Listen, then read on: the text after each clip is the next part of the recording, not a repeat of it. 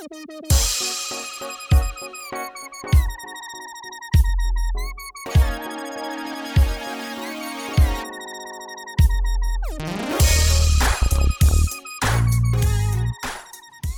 pessoal! Aqui quem fala é Almeidinha e, diferente dos outros episódios, eu vou ser a host do programa de encerramento da primeira temporada do Podscap. E para quem ainda não ouviu o nosso último episódio sobre gamification, a gente comentou que ia lançar um programa focado em relembrar os melhores momentos e histórias que a gente contou ao longo dessa primeira temporada, e é exatamente isso que a gente vai fazer hoje. Lembrando que o Podscap volta oficialmente no começo de 2020 com mais novidades e um formato um pouco diferente.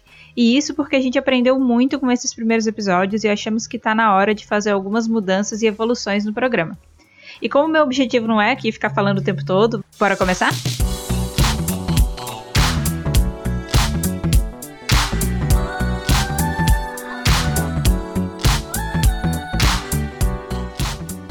E a primeira história que a gente separou, ela vem lá do episódio 01, que foi o Na Borda que a gente fez com o João, que é fotógrafo e filmmaker. E eu separei um trechinho bem legal em que ele conta um pouco mais como que ele está se preparando e se organizando para fazer toda a transição de projetos e de trabalhos que ele faz aqui do Brasil e como ele vai levar isso lá para a Europa junto com a mudança que ele está fazendo. Escuta só.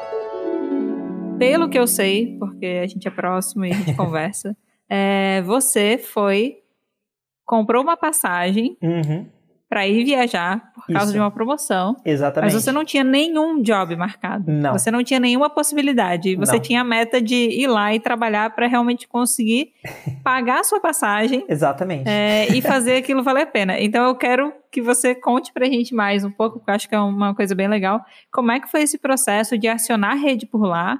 É, não sei se tinha sido a tua primeira viagem pra fora ou se você já tinha feito outras coisas. Essa não depois, tinha sido, mas a eu- trabalho foi, foi, foi a primeira. Eu botei na cabeça que eu precisava voltar dessa viagem com um clipe e de preferência sem é, uma grande dívida.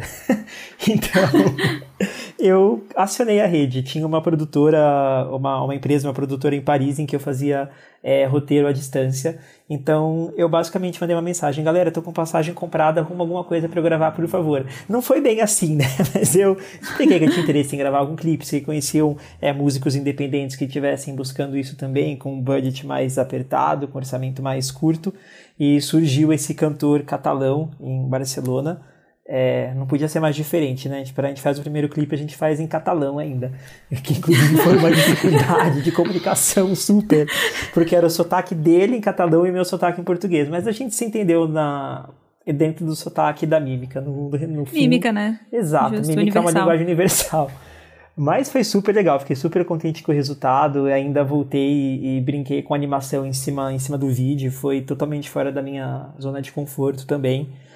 E foi super legal. Fiquei super contente com o resultado. E essa ida para a Europa agora, Toledo, tem a ver com essa nova fase da transição, é isso? O que que, que, que tá rolando? Quais são os planos ou o que, que não está planejado com relação a essa ida para a Europa? Tem total, Davi. É, dessa última vez que eu fui no, no final do ano passado gravar em Londres, é, eu fiz uma, um mochilãozinho e decidi que eu queria tentar a aventura por lá por um tempo e ver o que, que acontecia. Aí me veio em mente que por conta da família italiana eu podia tentar a dupla nacionalidade, Uhum. corri atrás da papelada. Que legal. É, puta, corrida totalmente de último tempo, de última hora. Mas tô com a documentação certa e vou agora em agosto fazer essa parte burocrática e depois partir para os jobs, né? A ideia é ir para essa área de produção de videoclipe, é, mas também aproveitar a rede que eu construí aqui no Brasil. Tem algumas empresas que vão é, tentar fazer algumas pontes, a própria Outward Bound, algumas coisas assim. Então não vou chegar zerado, eu espero. Mas é, é, uma, é, é, uma, é uma aventura, né? Acho que quando a gente aceita o risco, faz parte. Não, não adianta também ficar super sofrendo por antecedência. É, e por toda, toda a história que você contou aí até agora, você já está calejado em é, fazer as transições e em lidar com as certezas e com as incertezas desses processos, né? É assim, o frio na barriga sempre existe, né? Mas o meu pai já, brincando sempre, ele já desistiu de mim. Ele falou, ah, é mais uma, filho. Ah, lá vem. ele nem esquenta mais. É, é muito louco. Você ficou fazendo vários trabalhos aqui, em várias áreas diferentes. Você construiu uma super rede. Várias pessoas que já te procuram para fazer trabalhos porque já conhecem teu portfólio, e agora você está indo para um outro país, então você vai ter que reconstruir uma rede lá. Putz, lá vou eu começar tudo de novo, pegar o caminho mais difícil, vou ter que recomeçar. Como é que fica tudo que eu construí? Porque não vou mais conseguir fazer esse tipo de trabalho, né, à distância. Como é que foi para você isso e, sei lá, como é que você encara, né? Encontra a motivação, a coragem, a disposição para, digamos, recomeçar num novo lugar.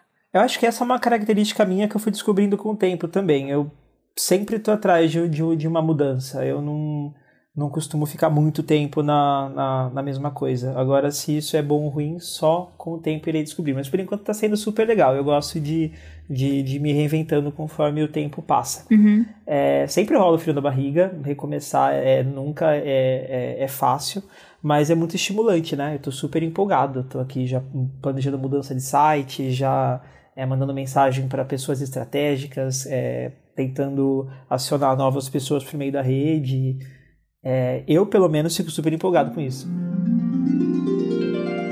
E o próximo trecho, ele vem lá do episódio 2, que foi o Tá em Casa sobre aprendizado ao longo da vida provavelmente um dos episódios mais citados ao longo de todos os podcasts. E eu trouxe um trecho que acho que traduz bastante do que a gente falou do episódio, que é bem legal, em que a gente comenta um pouco sobre a crise de soft skills e a importância de aprender, aprender e desenvolver essa cultura ao longo da vida. Empresas estão se manifestando em relação a isso. Hoje, a gente tem cerca de 60% delas estão vivendo uma crise de soft skills, né? Então a gente vai caminhando para um mundo que está valorizando muito habilidades comportamentais e não mais só conhecimento técnico, né? Não é desvalorizar o conhecimento técnico, ele ainda é muito importante, mas um dia o conhecimento ele era escasso e a única maneira de acessar ele era realmente tendo acesso a algumas instituições, tendo acesso a algumas bibliografias, a artigos que muitas vezes não estavam disponíveis para todo mundo. Hoje que todo mundo tem acesso a muita coisa, as prioridades acabam mudando. Então agora, habilidades que às vezes precisam de muito mais tempo, de muito mais trabalho, de ressignificar muito mais coisas, às vezes valores próprios, elas passam a ser prioridade porque informação qualquer pessoa consegue pegar muito mais rápido. De fato, tudo aquilo que nós, pessoas vivendo no século XXI, geralmente não tivemos oportunidade de aprender, né? Que é aplicar estratégias e processos de aprendizado, que a gente falava antes sobre aprender aprender, aprender e exercitar a criatividade, a memória, o pensamento crítico, aprender a lidar com as suas próprias emoções e com as emoções daqueles à sua volta, que não é nada fácil, aprender a moldar o seu comportamento e as situações na nossa vida, aprender a se comunicar, aprender a escutar, é, apesar de tudo que a gente aprende na escola, na universidade, no estágio, no trabalho, o fato é que, salvo algumas exceções que confirmam a regra, o ser humano do século XXI, principalmente aqueles que são adultos, como nós, tiveram e ainda têm pouco acesso a aprender e incorporar nas suas vidas a maior parte dessas competências, dessas habilidades que só se aprendem num processo contínuo de aprendizado ao longo da vida. E aí, é claro que o reflexo disso vai ficando cada vez mais evidente na sociedade de forma geral, né? Incluindo aí o mundo do trabalho. Como você estava dizendo, é, a, a, crise de soft skills no, no, no mundo do trabalho. As pessoas se qualificam e as empresas contratam com base numa formação técnica, mas as reais demandas que, que não estão sendo atendidas na relação entre pessoas e o seu trabalho tem a ver com vontade de aprender, de expandir a zona de conforto, de busca por novos conhecimentos, que é a principal demanda hoje do mundo do trabalho com relação às pessoas. As pessoas são contratadas pelo, pela formação técnica do seu currículo e muitas vezes demitidas pelo seu comportamento. E quando a gente fala de aprender, principalmente habilidades comportamentais que estão sendo tão exigidas e estão se mostrando tão importantes nos dias de hoje, né? O, o caminho ideal, o caminho perfeito seria que desde pequeno a gente fosse incentivado por família e pelos nossos outros círculos, pela nossa rede, né, como a gente gosta de falar aqui dentro da SCAP, a desenvolver esse tipo de coisa. E até que dentro das escolas, desde pequeno, a gente fosse incentivado a desenvolver isso com atividades extracurriculares, com projetos extras é, e com, com qualquer outro tipo de incentivo, né? Mas, infelizmente, o que, que acontece quando a gente não tem a oportunidade de, por exemplo, estudar em uma escola que incentiva isso é, ou ser criado por pais que priorizam isso nas vidas e incentivem os filhos a se envolverem nas mais diversas coisas, né, e aprenderem diferentes coisas. Como é que a gente faz para suprir isso? Se passou 20, 30, 40 anos e hoje as empresas estão aí batendo e exigindo esse tipo de característica e eu nunca fui incentivado a desenvolver, né? Como é que eu faço? Qual é o meu caminho? Como falar que o aprender é aprender é, é necessidade mais importante. Se eu não sei aprender e de fato se a gente parar para pensar e analisar, como você falou, tem toda uma geração de pessoas nos seus 30, 40, 50 ou 20 anos que talvez nunca tenham de fato é, priorizado o aprendizado nas suas vidas, porque nem sequer os ambientes educacionais muitas vezes priorizam o aprendizado. E, e o fato é que dá mais trabalho, é mais difícil aprender. E por isso o nosso modelo mental e até modelo tradicional, ele tende a terceirizar a responsabilidade do aprendizado justamente para a lógica do ensino. Alguém vai me ensinar e eu só tenho que cumprir com uh, o currículo, com o cronograma do curso, do, do programa, e ao final eu recebo, eu recebo um certificado que é, atesta que eu aprendi, porém, na prática, aquele certificado não é o que é, define se a gente aprendeu ou não. No episódio 03, a gente conversou com um triatleta de alta performance e eu separei um trecho super legal em que ele conta uma história sobre como que era a relação dele com o aprendizado desde a infância e ele cria várias conexões super legais de coisas que ele aprendeu naquela época e que hoje fazem a diferença pro dia a dia dele como atleta. É super legal. Se liga só. Além dos livros que você falou que lia bastante na infância, o que mais você fazia para se relacionar com o aprendizado de outra maneira? Tinham cursos envolvidos, aulas, coisas que você fazia naquela época? Então, é, eu tenho um irmão que ele comprava, ele comprava revistinhas de faroeste, né? Tex Willy, né? E aí aquelas revistinhas eu lia, né? Claro. E aí numa das revistas, né? É, eu vi que tinha uns, uns encartes ali dentro que era do Instituto Universal Brasileiro, era IUB. Aí você tinha lá, você preenchia os dados teu e fazia curso à distância, né? E aí você mandava lá, e aí eu via aquilo, pô, legal, velho, vou, vou adquirir conhecimento, né, cara? Aí, vai lá, curso de língua portuguesa, um, dois, três, quatro, cinco. Aí eu, opa, vou lá, mandava. Aí chegou o primeiro, mandaram, né? Aí eu fiz o primeiro, o segundo, o terceiro, fui fazer curso de língua portuguesa. Aí, curso de primeiros socorros, vai lá, curso de primeiros socorros. Curso em técnica de, de mecânica, oh, curso de mecânica. Eu comecei a fazer tudo que é curso. Então, todos os cursos do IUB, eu passei a fazer, entendeu? Porque porque eu estava aprendendo, então assim, cara, aquilo ali era um mundo novo, era muito legal. Eu tinha sede de conhecimento, como eu tenho até hoje, eu não, eu não paro de estudar. E a internet para mim hoje foi uma revolução, porque, cara, tudo está ao meu alcance hoje. Mas naquela época era o Instituto Universal Brasileiro. Eu entrava, pegava a revistinha, já recortava aquilo lá, né, destacava aquela parte lá do, do Instituto, mandava para lá e fiz, cara, fiz tanto curso que eu nem lembro mais. Eu acho que tudo que é curso do IUB eu fui fazendo. Eu só não fazia aqueles que exigiam ferramenta, porque tinha que comprar ferramenta, meu pai deu comprar pra mim, aí eu não dava pra fazer, entendeu? Mas os que não tinham, eu olhava lá, tinha os que queria fazer, cara, mas aí tinha que comprar ferramentas, entendeu? Aí eu não ia ter, eu não comprava, não fazia o curso. Mas os que não tinham ferramenta, né? Esse eu, eu, acho que eu fiz tudo. Foi com quantos anos isso dos cursos? Ah, uns 10 anos, 9, 10 anos. Tudo e... na mesma época. É, aí eu li muito e, e fiz um monte de curso que pra vida vai ficando um monte de coisa.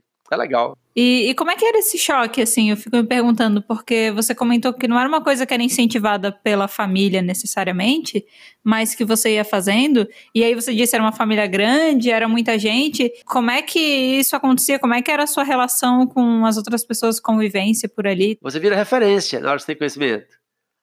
Na hora do bicho pegar mesmo, o cara vai dizer, bah, eu preciso saber se. Eu preciso conjugar o verbo ser, cara. Mas eu não sei. Quem é que sabe? É aquele? Vou perguntar a ele, cara. Então, uma hora a coisa cai pro meu lado. Eu fui percebendo isso. E aí eu fui ficando esperto que, ó, tô ganhando conhecimento. Esse conhecimento me dá, me dá, me dá algumas vantagens, né? E lá em casa, por exemplo, a gente morava, a gente morou um tempo dentro, dentro do quartel, né? A área militar mesmo, assim, dentro da aeronáutica. Eu tive toda a convivência com militares, né, tal, em escolas, com militares. Eu, eu fui vendo que o pessoal, na hora de falar sobre mim, ah, chegou o brigadeiro. O brigadeiro é a patente máxima da aeronáutica, né? Então, assim, quando eles queriam falar de mim, falou, falou o brigadeiro aí, ó, que eu dava minha opinião, Aí o cara não tinha um argumento para me derrubar, ele dizia, pronto, falou brigadeiro. Eles me chamam de brigadeiro, então o um negócio importante aqui, era legal. Então, eu, quando me chamavam de brigadeiro, eu fui percebendo que, ah, então não sou o Zé Ruela, né, velho? Agora, tem o lado bom de ser reconhecido ali como brigadeiro, aquele que sabe, sabe mais do que os outros, já que foi buscar, né, teve, tomou essa iniciativa de buscar conhecimento. Mas tem o conflito que isso também gera, às vezes, dentro do. na relação com família, com amigos. Como é que foi para você esse processo? Os caras ficavam chateados comigo, assim, dois irmãos que têm um pouco mais velho que eu, e assim, ele se, de uma certa forma, ele se sente inferiorizado, né? Quando ele vê que o mais novo tá falando e você tá calado, pá, não, ele ficava chateado comigo assim, em algumas coisas, e aí ele usava força, né, cara? Talvez até por isso, até hoje eu não gosto de, de, de que se use a força, né, cara? Eu sou sempre a favor do argumento. Argumente, cara, fale, defenda sua ideia, mas não use a força. Porque aí eu tomava cascudo mesmo, né, cara? Então, assim, nós tínhamos o Rio, como eu falei, morava no Rio, meus irmãos me afogavam, né, velho? Pegava ali e me dava caldo, né, cara? Pegava ali e me empurrava a cabeça dentro d'água, cara, e já enfiava mesmo, entendeu? Das minhas irmãs mais novas também eles faziam isso, mas comigo eles tinham, é, tinha esse lance mesmo assim de ir lá e me afogar. E parecia que ia morrer, cara, que não era um caldinho assim, que não, era pra, pra ferrar mesmo, cara. O negócio era brabo, entendeu? E se eu falasse, meu pai apanhava mais ainda depois, né, cara? Vai apanhar mais ainda e tal. Então gerava esse tipo de coisa. Na época eu ficava chateado, claro, né, cara? Mas eu entendo que aquilo, aquilo me deixou mais forte. Cara, imagina, velho, eu tava achando meus limites, né, velho? Eu tava achando meus limites. Quanto tempo eu consigo ficar sem respirar debaixo d'água com a cabeça presa? Não sei, mas então vai aprender agora, na marra. Então, quando eu tô no esporte hoje, eu sei que. Não, cara, o meu limite tá muito longe. Porque lá, criança, como criança a gente percebe isso. Então foi legal, não foi. Na, na época eu não sabia tirar o proveito. Mas o meu corpo tirou proveito automaticamente. E hoje eu entendo que foi, foi bom, entendeu? Queria passar de novo? Não, não queria. Mas foi bom, entendeu? Foi bom, serviu pra caramba. O episódio número 4 foi um Tá em Casa, que a gente convidou o Aziz e foi uma conversa super legal, contando mais sobre a experiência que ele teve de participar do TEDx Rio Educação.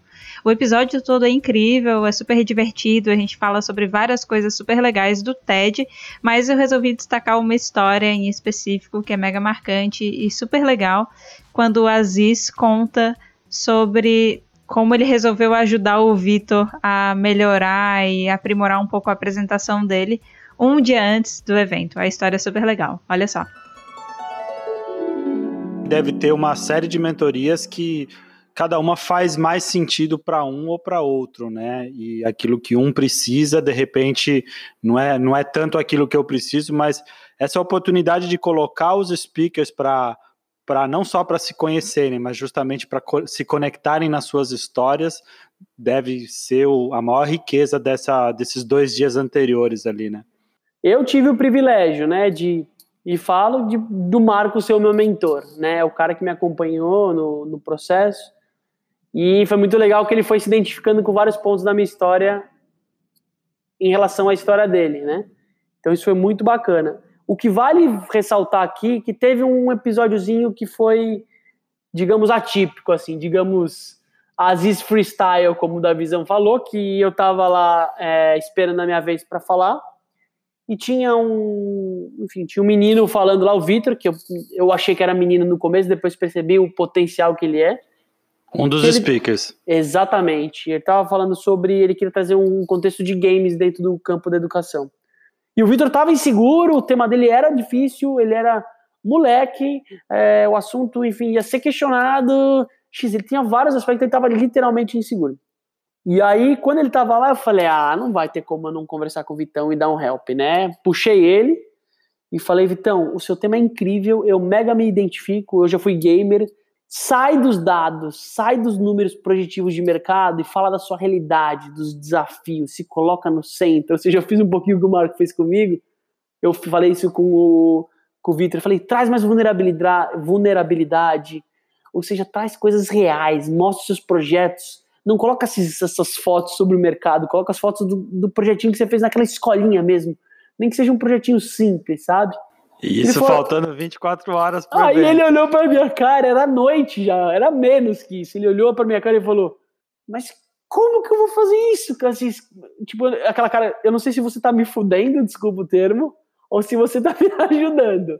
Tipo, já tinha sido depois da primeira apresentação, não, né? Acabado, apresentação interna. Acabado, tipo, o negócio é amanhã. Encerrou os testes, inclusive, falou, galera, boa noite, vamos dormir. Eu puxei ele ali porque eu me senti chamado para isso, né?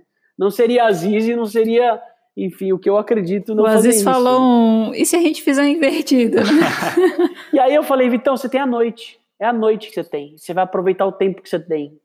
Porque eu tô falando isso porque eu senti que tem uma puta vibração e o que você vai falar tem uma puta relevância para as pessoas que vão ouvir isso. E aí ele voltou pro hotel dele, voltou pro quarto dele, né? Estava hospedado no mesmo lugar. Uh, e eu torci para também não ter feito uma nhaca e ter. Imagina, às vezes, e o, alguém sabe do Vitor, ele pegou o avião e foi embora. Não né? apareceu. Nossa, imagina. Não, pelo contrário, Vitão foi lá e deu um show, cara. Ele, nossa, ele falou do coração dele. Nossa, era outra, outra Nath. Mesmo ele não era designer, ele fez o slidezinho do jeitinho dele, né? Isso é legal. Apresentação bonita não ganha jogo, gente. Apresentação bonita não ganha jogo. O Vitão adaptou lá, mexeu umas coisas ou outras, mas ele falou visceralmente, falou do coração e foi uma das palestras mais legais. É, tem vários, tem vários até que a galera nem usa apresentação, né? Tudo Total. com a potência da voz e construindo ali uma narrativa que ela envolve na fala, né? Então realmente é, é bem opcional isso. E é, se não me engano, foi uma das tuas falas preferidas, né? Foi, foi. Eu gostei muito da do Aziz, é claro, né? É, sou levemente suspeito para falar, mas gostei muito, foi muito legal. E eu lembro que depois eu fui conversar e o Aziz me perguntou: Ah, você viu outros talks? Quais outros você gostou, né? E a gente, depois que a gente saiu do nosso momento Copa do Mundo aqui na sala, né? Que a gente terminou de ver o TED do Aziz, que foi logo primeiro a gente voltou a trabalhar e deixou a TV rolando os outros TEDs, porque você vai ouvindo e é muito legal, né? Você aprende várias coisas, tinham diversos temas diferentes. É, tinha experiência de gente trabalhando diretamente com criança, diferentes tipos de trabalho, assim, e aí ele foi falar de gamification e eu também gosto bastante de games, então me conectou já logo no começo. E eu gostei muito da fala dele, né? E não tinha nenhum tipo de resquício ou suspeita de que tinha acontecido tudo isso nos bastidores, né? A gente fica sabendo dessas coisas só por conversar com a Ziz depois, né? No episódio 5, no Na Borda, a gente convidou a Deia para vir aqui compartilhar um pouco da história de transição dela do mundo corporativo para o mundo do empreendedorismo, empreendendo dois novos negócios. E a história é super legal porque a Deia fala de uma maneira muito transparente, muito aberta sobre todo esse processo e dificuldades. Mas eu trouxe aqui um trecho em específico é, que marca essa transição e esse momento de tomada de consciência de quando ela sentiu que o mundo corporativo, o mundo executivo não estava mais fazendo sentido para ela. E aí teve um fato curiosíssimo, né? Eu trinquei o cox. E aí. Como assim? É, eu trinquei o cox eu trinquei o Cogs na, num dia que eu estava em êxtase, em êxtase, assim, no, no, na, na proa do barco, que é na pontinha, né, da frente do barco, uhum. é, dando a, a, volta ali em Ilha Bela, pela parte de Mar Aberto, ali, Castelhanos, para quem conhece, enfim. É, era um dia lindo, maravilhoso, de, de sol. Sabe quando você está em êxtase, conectada com a natureza, com o vento, com o sol, com não sei o quê? Olha a loucura! Foi a primeira vez na minha vida que eu vi vi golfinho, assim, ali do meu lado, tinham milhões de golfinhos, e a gente viu duas baleias, baleias baleias. Nossa. Eu nunca vi, nunca tinha visto assim, no meio do mar. Eu tava em êxtase com aquilo tudo. De repente, meu, fecha um pouco o tempo, acelera-se o barco, segura, vem uma onda gigantesca. Eu bati no. no minha bunda voou lá para cima e pá, direto no, no, no casco. E dali eu não saí.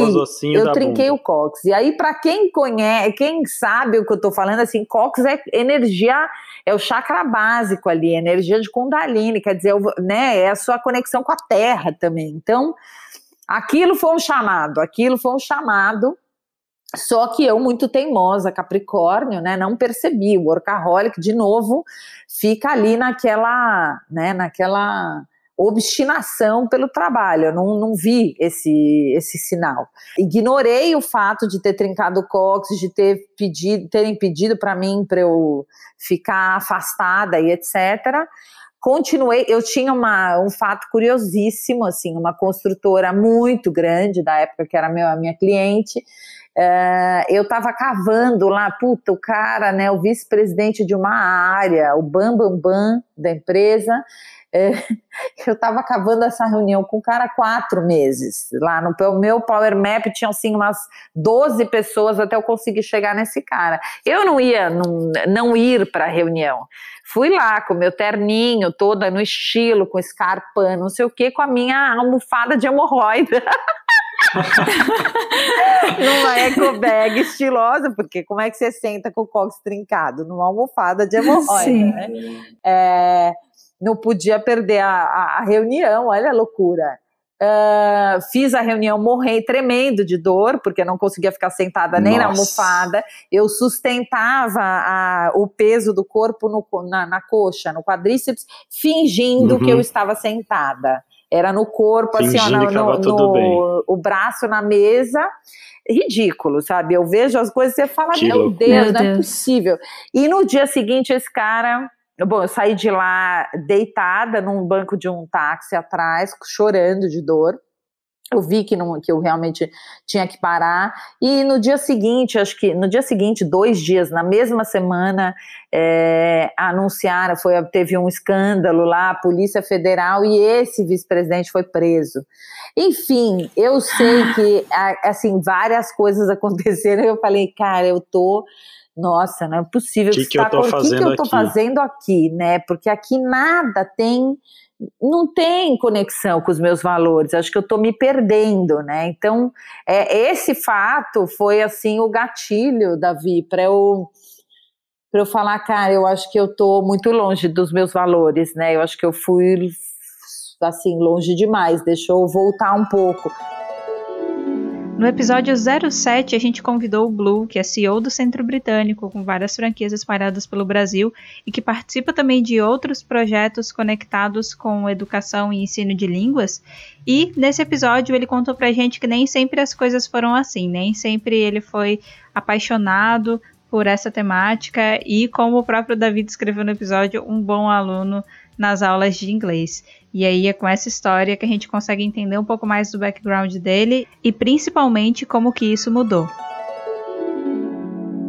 Pois é, e você desconstrói uma imagem estereotipada que de repente quem não te conhece está ouvindo o começo da nossa fala do Bruno CEO de um grande grupo, de uma grande rede, um cara que a gente imagina que acorda todo dia, bota um terno e vai fazer essas reuniões super estratégicas e executivas. Foi sempre assim, Blue? Você era um ótimo aluno é, na escola, na aula de inglês? Não. Quando eu estava na oitava série, eu lembro até hoje disso. É, eu tinha muita dificuldade por, por ter tanto acesso à escola de inglês, né? Desde que eu me entendo por gente, né? Eu, eu sou nascido em 83, quase 84, né? Finalzinho do ano. E a minha mãe comprou a escola em 86. Então eu sempre tive a oportunidade de estudar na hora que eu quisesse, quando eu quisesse. Talvez por essa abrangência, ou talvez por uma narrativa de, meu, você precisa saber inglês, senão você vai conseguir um emprego que não me encantava. Eu nunca fui um bom aluno de inglês, eu nunca me interessei, nunca fez muito sentido. Eu pensava também, na pior das hipóteses, na hora que eu precisar, minha mãe me ajuda, né? Minha mãe era professora. Então, durante muito tempo eu lutei contra. E quando eu estava na oitava série, eu mudei de colégio e, o, e esse colégio novo você só podia ficar de recuperação de duas matérias. E eu acabei ficando de recuperação de três matérias, sendo uma delas em inglês. Eita! E eu lembro até hoje da, da minha mãe comigo lá, e o professor falou: se você quiser, né, para minha mãe, eu arredondo aqui, tal, tal, tal, dá um jeito, ele pega duas recuperações, passa e passa de ano. E, e, meio que foi uma coisa meio consentida entre eu e minha mãe, assim, no, no, olhar, assim, de, meu, deixa ele fazer de novo, sabe? E eu lembro uhum. até hoje que no carro, na, na volta do colégio, né, que meus pais sempre me apoiaram muito, sempre foram muito parceiros, assim, então mesmo nesse momento eu me sentia muito mais mal do que eles me traziam algum tipo de uhum. repreensão, assim, sabe? Eu lembro que minha mãe falou assim no carro, ah, dando risada até, ela falou, Bruno, só vou te pedir um favor não fala que sua mãe tem escola de inglês. Porque daí parecia que era um desserviço, né, ao negócio. Mas Sim. é que eu não fazia mesmo. Então, eu lutei muito contra o inglês até o momento que ele foi extremamente relevante na minha vida, que foi quando eu tive a oportunidade de conseguir um emprego fora do Brasil. Aí não me interessava, se eu só assistia coisa em inglês, eu pedi para minha mãe fazer aula todo dia, minha mãe me dava aula, me dava gramática, me dava livro para ler, e eu fazia aquilo com muito prazer. E Nossa, eu tive um legal. aprendizado, acho que tão acelerado por conta disso, por conta desse engajamento, que eu lembro que na entrevista, né, eu já tinha é, mais ou menos conseguido o um emprego aqui do Brasil, mas tinha que chegar lá Isso e fazer uma entrevista. Época? Colégio, faculdade? Eu fui na faculdade, no segundo ano da faculdade, né, eu namorava é, no Brasil, meu, minha vida estava super boa aqui, mas eu queria muito me testar fora, assim, eu falei, poxa, mas aqui tá tudo, né, aqui eu conheço as pessoas, aqui eu me viro, porque eu tenho suporte, será que eu conseguiria me virar num lugar diferente? E aí, mais do que isso, pô, se falam que o, né, naquela época os Estados Unidos para mim eram um, né, tinha um American Dream para mim. Puxa, se eu conseguir vencer nos Estados Unidos é porque ninguém vai me segurar. Uhum. Eu falei, não, vou para lá sozinho e vou ver se eu consigo realmente ter algum tipo de destaque como eu sentia que eu tinha aqui. E aí eu fui para lá, né, eu já fui mais ou menos contratado por um lugar, só que chegando lá eles testavam o nível de inglês de cada pessoa para saber no que, que ia trabalhar, em que turno ia trabalhar. E eu falei, agora eu vou impressionar o cara. E eu fui, meu, putz, tinha estado com a minha mãe, tava mega dedicado. E o cara falou, Bruno, seu inglês é muito bom e por conta disso você vai trabalhar de madrugada, porque de madrugada a gente trabalha com rádio. Nossa. Foi super legal, mas depois eu falei, puxa, meu, mas trabalhar de madrugada vai ser complicado. Mas como eu tava muito determinado, sabe, minha ideia era muito, meu, preciso para lá e eu quero trabalhar, sabe? Eu quero ver se eu consigo entregar uma coisa boa para as pessoas, se as pessoas vão gostar do meu trabalho. Então, para mim, ali, o que viesse vinha bem, assim. Então, foi um, um, período muito importante da minha vida. Eu fui promovido várias vezes lá, lá né, nesse processo. Eu lembro até de uma coisa bastante emblemática para mim, porque uma, um dos maiores sonhos da minha vida, eu acho que por causa do Esqueceram de Mim, que eu assistia muito quando era criança, é passar o Natal em Nova York, o Natal Réveillon. Uhum. Eu, eu, eu, sou de 24 de dezembro, então tem toda uma simbologia para mim, né? O meu aniversário. E eu tava lá do lado, né? Eu trabalhava em Vermont, e no dia do Réveillon, especialmente, eram 12 pessoas para trabalharem comigo, né? Eu era o único brasileiro que trabalhava de madrugada. O resto era americano, australiano, sul-africano. E no dia do Réveillon, das 12 pessoas, nove faltaram, deram call sick, porque estavam doentes, e foram passar o Réveillon em Nova York e eu e mais dois só ficamos, sabe? E aí eu até fiz essa reflexão na hora, assim, na hora que deu a meia-noite, que eu tava no meio da montanha, de madrugada, menos 32 graus. E meu eu, Deus. sabe, fiquei orgulhoso que eu falei, meu, vim para fazer o que eu quero fazer, sabe? Isso não vai me seduzir. Outra hora eu realizo esse sonho, mas agora é isso que eu quero fazer. Então, para mim foi um processo muito importante, assim, de eu me senti muito, eu me senti ao máximo nessa época, sabe? E apesar de ser um dos episódios mais recentes que a gente publicou, eu não poderia deixar de trazer aqui a história inspiradora que o Bob contou no episódio 09 sobre aprendizados em uma carreira plural, uma borda super legal que a gente gravou com ele.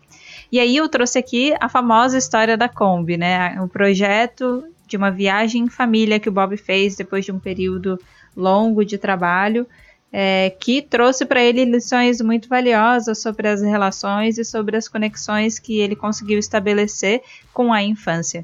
Então, curtam aí essa história que tá muito legal. Então, o que, que acontece? Eu pego essa ancestralidade do meu avô, eu pego essa vida do meu filho, do Nico, eu pego um momento de que estava um pouco sem projeto, assim, esse final de ciclo do, do ABC, é, apesar de que eu tive ali uma trajetória muito interessante, o Safe Container, ele nasce, não, não, não estruturado e muito menos com esse nome, mas a experiência de fazer esse espaço seguro para conversas para líderes nasce nessa fase do ABC, depois uhum. da venda, apesar uhum. de que não estruturadamente, porque é, eu tinha um job description ali que era outro, é, mas o projeto que eu tinha junto com a ABC se interrompe também por esse final de, de ciclo. Então, um dia eu falo, puta, mistura tudo isso na minha cabeça e aí tem sentimentos, emoções, memórias, futuro, né? Eu, eu tenho muito. Quando eu pego o que eu vivi com meu avô e o que eu quero deixar para o Nico, eu quero deixar um conjunto de emoções dele com o pai e com a mãe que sejam foda, sabe? foda. Que legal. E aí, aí eu, eu junto tudo isso. Obviamente que tudo isso está mais, tá muito mais estruturado hoje, né? Porque foi um, mais um, um, um, liquidificador de sentimentos. E um dia eu falo, puta, eu, eu tenho um projetinho, tá na hora de fazer isso, tá na hora de fazer uma maluquice, que não é tão maluca assim, mas comprar uma Kombi, preparar ela e fazer uma longa viagem. E no começo de 17, hum. eu um dia, é, tô, tô, me lembro da cena, eu tava dirigindo, não tinha Kombi ainda, eu tava dirigindo uhum. e mandei um zap para Bia, falei, Bia, enfim, toda a situação que eu já narrei para vocês aí, mais do projeto, do negócio empresarial, etc., não, não vai rolar agora. Cara, eu tava com um pensamentinho aqui de um projetinho. Puta, a gente vai comprar uma Kombi, Last Edition, blá, e até o Chile no final do ano, blá, blá, blá. E aí eu fiquei ali naquele silêncio e falei, puta, vai vir um nem fudendo, vai vir um nem fudendo. Cara, em 10 minutos chegou, bora.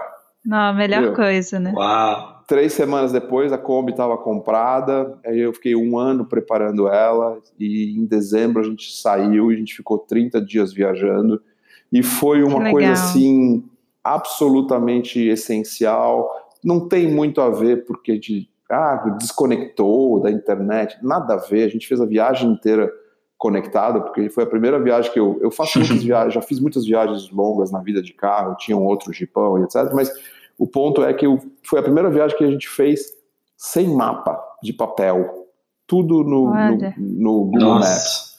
Ou seja, internet o tempo inteiro. E se você está na internet do mapa, você está na internet do Zap, certo? Tipo, não, uhum. não tem. Claro. Sim. Então, não, é, não foi sobre isso, foi sobre, sobre desconexão de ritmos, com uma descoberta de um novo propósito durante um tempo, com uma conexão familiar, porque uma Kombi é, e ela é uma Kombi preparada, ela tem conforto, ela tem segurança, enfim, não é um, não é um, não botei a família em risco assim nesse sentido, uhum. mas mas ela é um lugar que você anda devagar, um lugar que não tem um lugar que você passe que você não recebe um sorriso.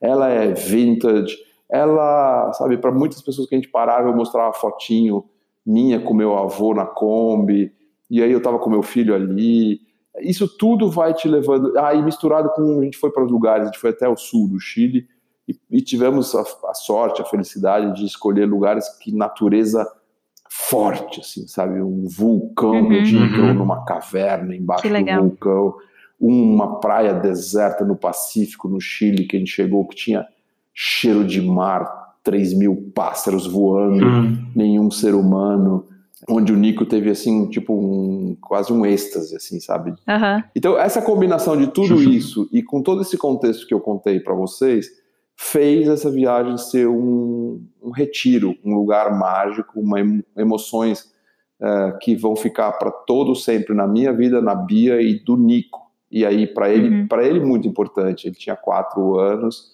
então para ele é um período muito emoção, puro sentimentos, né? Não uhum. puro. A criança ainda está muito pouco racional com quatro anos. Então foi também teve essa um pouco dessa intencionalidade de dar uma coisa dele sentir o mundo, os pais, uma uhum. coisa diferente. Então foi uma coisa assim, foi puta, não foi uma viagem, foi uma coisa assim, Nossa, é, foi foi isso. E desde lá a gente tem feito outras viagens. E eu tive uma para a gente encerrar esse assunto, senão é, eu, eu, não vou chorar, mas eu vou ficar. não, não, não, não, não, não, não é meu jeitão, mas enfim, não quero me alongar muito nisso. Mas a Bia tinha uma viagem para fora que a gente, nos outros anos eu fiz junto. Esse ano eu resolvi não fazer por todo esse meu processo aí. E eu falei, não, eu vou tirar uma semana, eu e o Nico, e a gente foi até o Uruguai de Kombi, só nós dois e uma cachorra. Que legal. Das nossas cachorrinhas. É, e aí foi uma outra experiência, outra, assim, de uma conexão pai e filho, roots, diferente do, do, junto com a Bia, que foi uma conexão familiar e as dicotomias de, de da família, do pai, da mãe, do filho. Uhum. Enfim, essa foi uma conexão assim, a gente dormiu na Kombi, tava 5 graus à noite, outra experiência, mas a Kombi também levou, que é tipo faz os, os, bichos Bob e Nico, né? Assim, a essência, assim, sabe, as hum. células desses dois bichos, bichos no sentido positivo da coisa, né? Não no sentido negativo, mas uhum. bicho homem, bicho humano muito profundo se conectarem, assim, sabe? Tipo. Muito legal. Meu, teve uma experiência. Eu vou contar rápido, depois vocês editam se ficar Caramba. too much, tá? Mais, mais aqui como pessoal, mas a gente tem uma casinha que meu avô construiu que tá igualzinha há 70 anos lá no sul e tal. Tá muito roots, é uma situação foi desapropriada, mas a gente não saiu ainda, blá, blá, blá. Então tá lá igual há 45 anos, igual. E desde que o Nico nasceu, eu sempre no verão passo uma noite lá com ele. A gente foi lá esse ano, fomos dormir uma noite nós dois lá nessa casinha. E aí é, ele falou: Não, eu quero dormir mais uma noite. Uhum. Eu falei, tá bom. E aí ele falou: ah, chama Itapeva o lugar. Aí ele falou: ah, Papai conta a história de Itapeva, quando a gente estava deitado lá para dormir, só nós dois ali, sem luz, sem água, é, água encanada, hum. luz elétrica, luz de vela e tal. E aí eu falei, olha, quando eu vinha para cá, tinha a tua idade, eu vinha com meu avô, o Mr. Yentz, que é o, é o nome da Kombi, e ele tinha um gravadorzinho daqueles de cassete, que ele não sabe o que é, mas enfim, a casinha é uma casinha de madeira, eu ficava no outro quarto, mas ele tocava umas músicas e a gente ficava conversando. Aí eu olhei, meu celular estava do lado, Spotify estava ali, e ele falou, puta, ele tocava os noturnos de Chopin. Aí eu, num minuto, enquanto eu ia contando essa história, cacei os noturnos de Chopin no Spotify, dei play. Nesse momento, o Nico respira fundo. Hum. Então, tipo um suspirão e dorme. Cara, Nossa, pra mim foi, foi um negócio assim, tipo, Cara, aí ele dormiu e eu não dormi, né? Muita coisa na cabeça. Né? Foi, foi um, sabe a conexão Valeu. do meu avô com meu filho, com, com aquele lugar, com a minha infância, porque essa Nossa. história é uma história da minha infância, né? Então era uma história minha que eu estava transmitindo para o meu avô, para o meu filho, junto com o meu. Enfim, foi um negócio foda, entendeu? Então, enfim, se isso aqui ficou too much, depois vocês editam, não tem nenhum problema, tá? Não, é, ficou incrível. Não, é... Vai ficar. E isso marca o final do nosso episódio de melhores momentos dessa primeira temporada do Podscape. Eu espero que você tenha gostado desse episódio e a gente se vê no começo do ano que vem, logo ali em janeiro de 2020, com mais episódios, com mais novidades e eu espero te encontrar por lá. Tchau, tchau!